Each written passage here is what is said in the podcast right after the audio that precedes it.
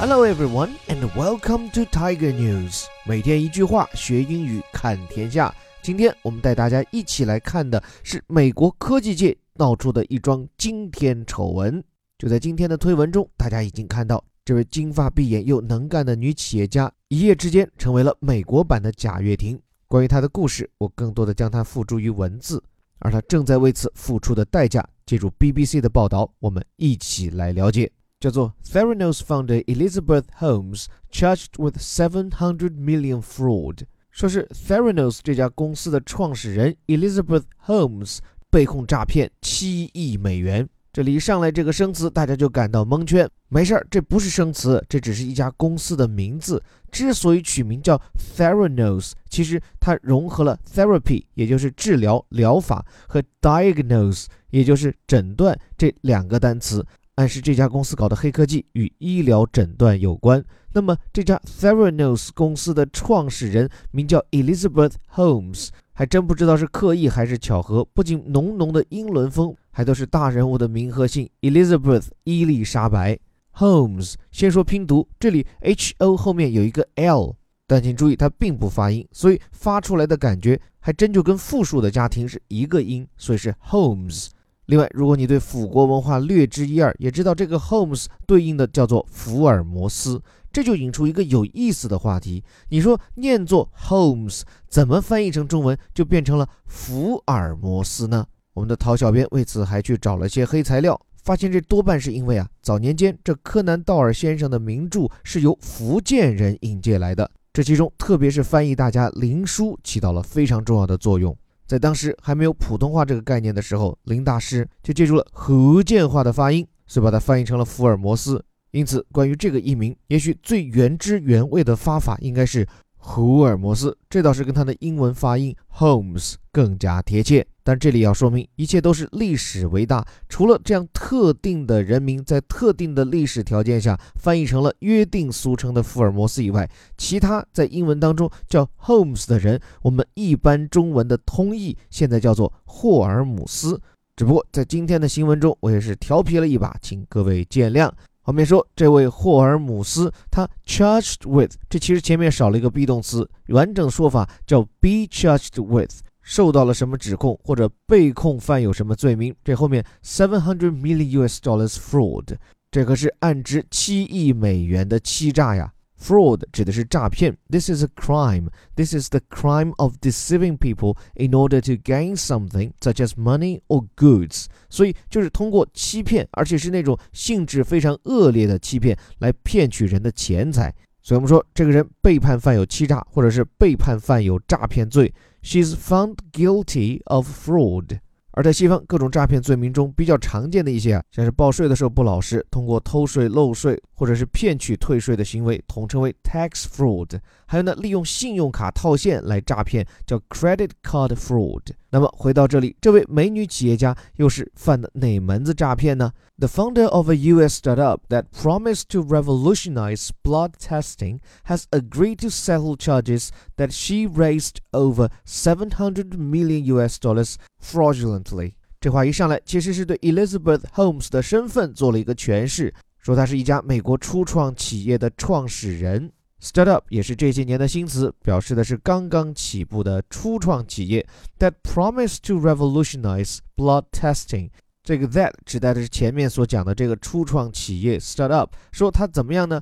它许诺要革新血液检测方式。这里 promise to do something 常见表达承诺做某事，而这个 revolutionize 脱胎于 revolution革命，这是一个动词。尤其注意，由于这是一家英国媒体，所以后面的 nice 是 se 结尾，换作美国媒体自然就是 ze。 在后面 blood testing 血液检测，说白了就是我们一般如果怀疑自己生了病怎么办，就是到医院里面，医生会让你去抽几管血化验一下。但它带来两个问题，第一，你得去趟医院呀、啊，你不能自己在家就把事儿给办了。第二，即便抽完血，你还得等上少则几小时，多则数天，甚至一到两个星期来等待结果。所以这种传统的 blood testing 血液检测总归是个麻烦事儿。所以这位 Elizabeth Holmes 她许诺要做出的革命性改变，就你不用去医院，在家里或者在小诊所里面，用一个米粒大小的工具在自己的手指上扎一下，收集那么一两滴血，然后送回到他们公司，用他家的一个叫做 Ellison 的黑科技机器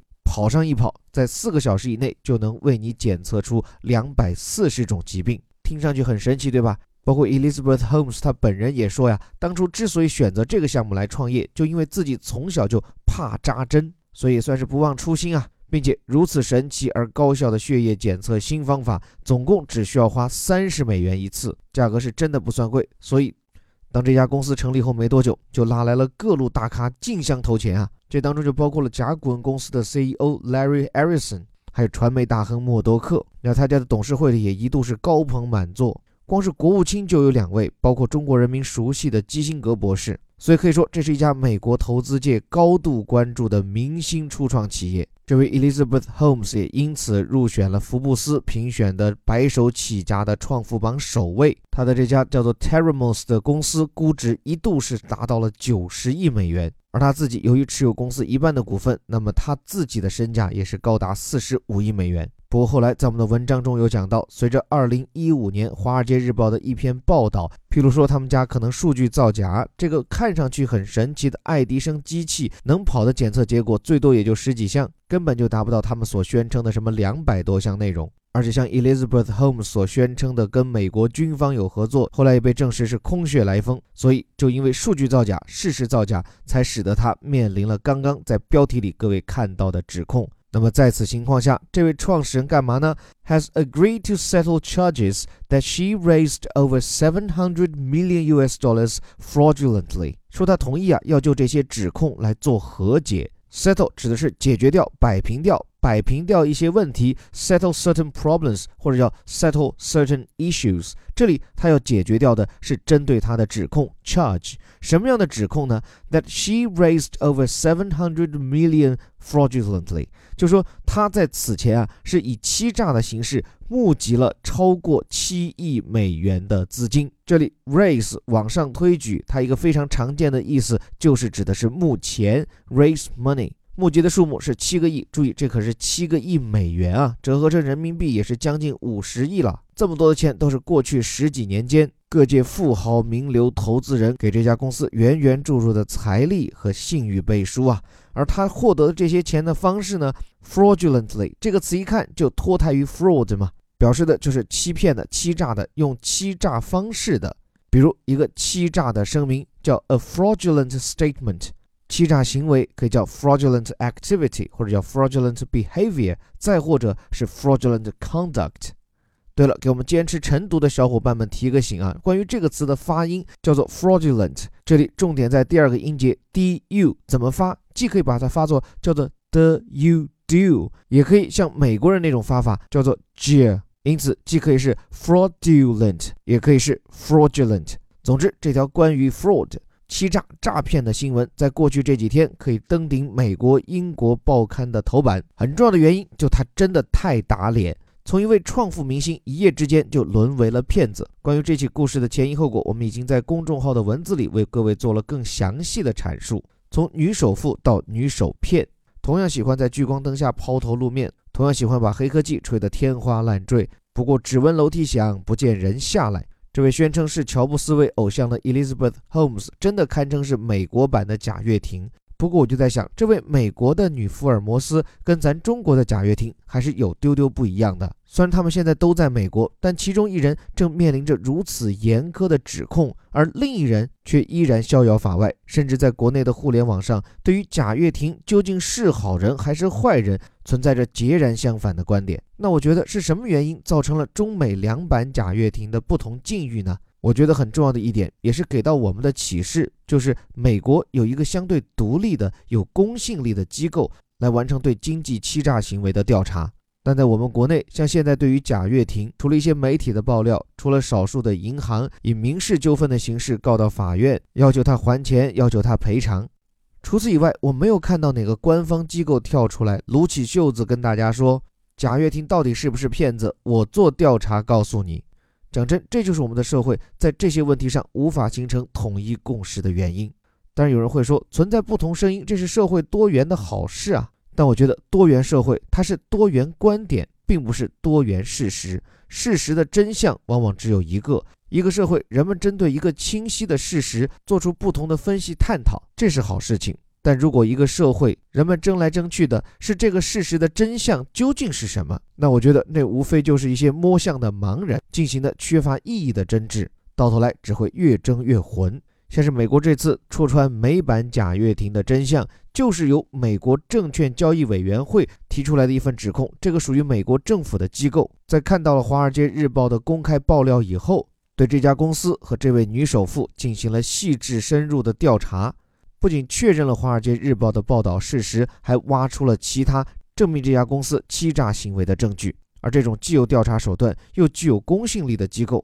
我觉得是今天的中国特别需要的。恰好这几天赶上我们史无前例的党和国家机构改革方案公布，作为吃瓜群众的我，也纯纯的期待着我们改革之后的国家机构能够在一些社会关切的重大议题上开展权威调查，定分指征。第二点呢，到跳脱于行政和政治。其实这个 Elizabeth Holmes 的故事啊，我很早以前就关注，当时她是作为创业明星，而几年之间如此陨落，也让人不甚唏嘘。是什么原因让这颗闪耀的创业明星而今却可能变成诈骗犯，成为阶下囚？我在想，是不是人性中的一些弱点注定了他的失败？譬如他只接受百折不挠的成功，或者笃定甚至偏执地认为自己想办成的事儿，他一定能搞定，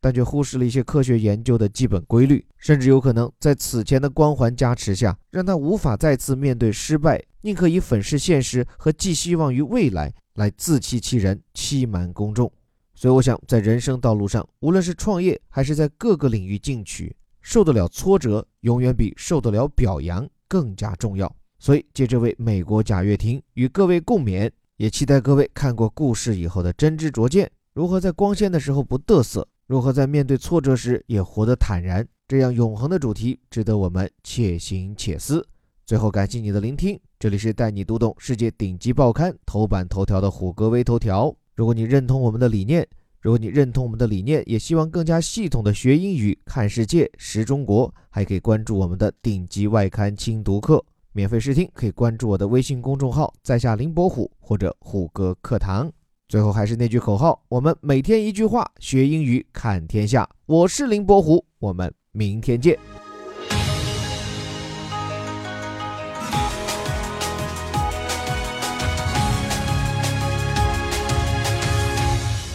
Theranos founder Elizabeth Holmes charged with seven hundred million U S dollars fraud. The founder of a U S startup that promised to revolutionize blood testing has agreed to settle charges that she raised over seven hundred million U S dollars fraudulently.